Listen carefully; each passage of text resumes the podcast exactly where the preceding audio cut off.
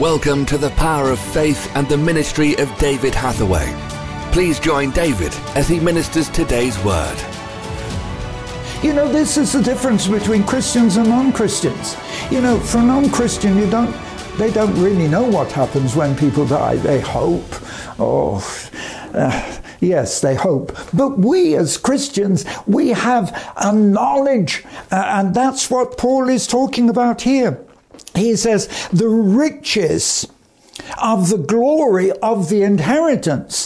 Now, we have the inheritance because Christ died. You know, you only get an inheritance when that rich uncle dies. And in case you've forgotten, I will tell you that in the old years under communism, when I was preaching in uh, Russia, every Russian under communism had one dream, and his dream was that he would discover a lost uncle in America, and that rich uncle has died, and the Russian living under communism in poverty inherits from his uncle. But that's why what Paul is saying in Ephesians is so important because we have that inheritance. No, not an American, not a rich uncle. Through Christ, we have the inheritance. And what is the inheritance? The inheritance that we have now is the glory of heaven. But we don't have to wait till we get there. We can experience the glory down here. And you know, that's one reasons why people are concerned about uh, the, the fact that we can't have our worship services. Yes, I know there's live streaming and, and so on and so on. But the, the thing that's missing is that absolute glory of the worship when we're in church and we're in fellowship and we're a group together and when somehow the Holy Spirit comes down and we're just lifted up. I have to confess, we produced a program for Remembrance Sunday. Some of if you haven't seen it, I, I hope you do. It's on the internet. But you know, I was so moved, not only in producing it, I was moved afterwards that I keep replaying it because somehow when I do, something of the glory of heaven enters into my spirit and into my soul.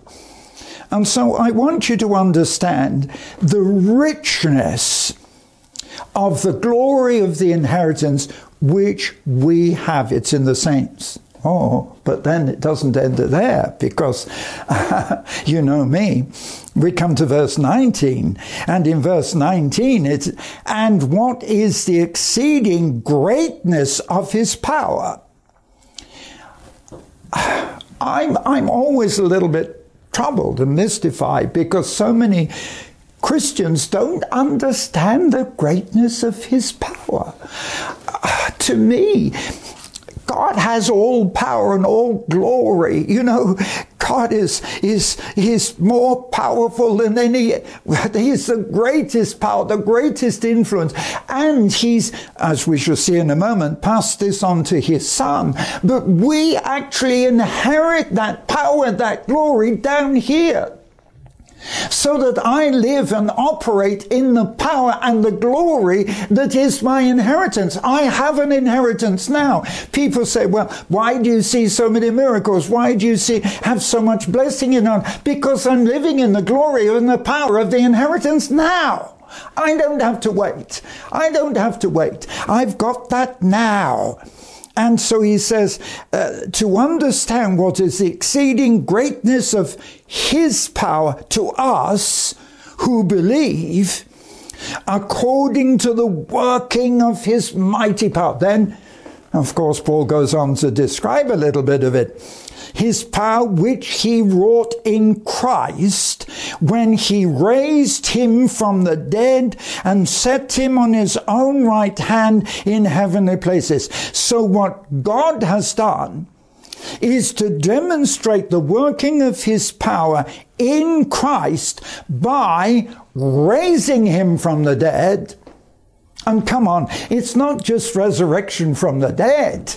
I mean, that to us is a miracle, and that's what we're looking forward to, is that day of resurrection. But it's not only the resurrection from the dead, but the fact that he so exalted Christ Oh, our Jesus, our Jesus, God has so exalted him. He's given him, come on. He set him at the right hand of God, he, and he's exalted him in heavenly places, far above principality and power and might and dominion. Verse 21. And every name that is named, not only in this world, but also in that world which is to come. So he has exalted Christ above everything, given him the highest name, the highest place, the greatest power. That God has put in Christ when he exalted him, and that is our inheritance. Oh, come on.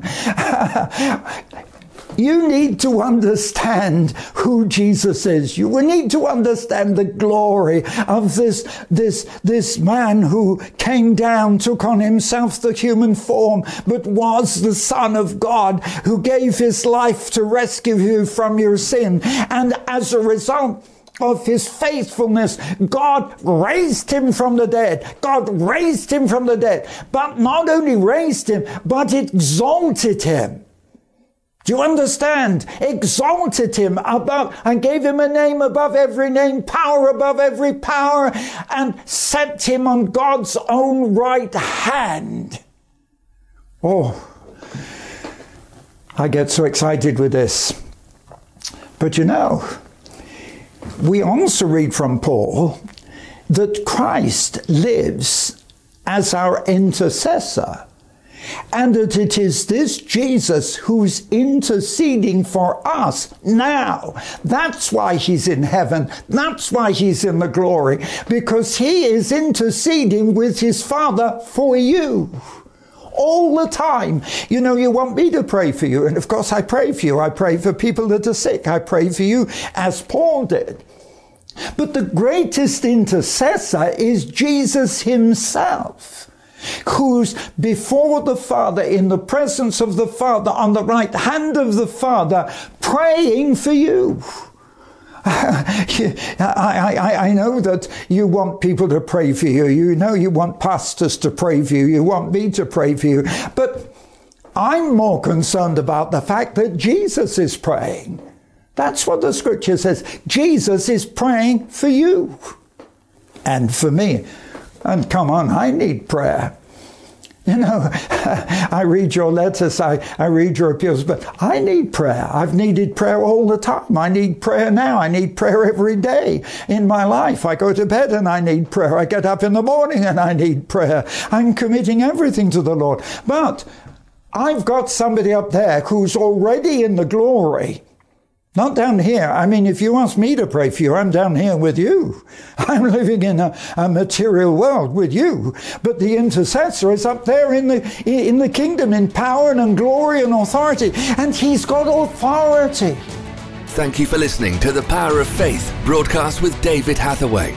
We would love to hear from you. Contact us by visiting www.eurovision.org.uk also available online are a large assortment of videos, magazines, and books for your growth in God.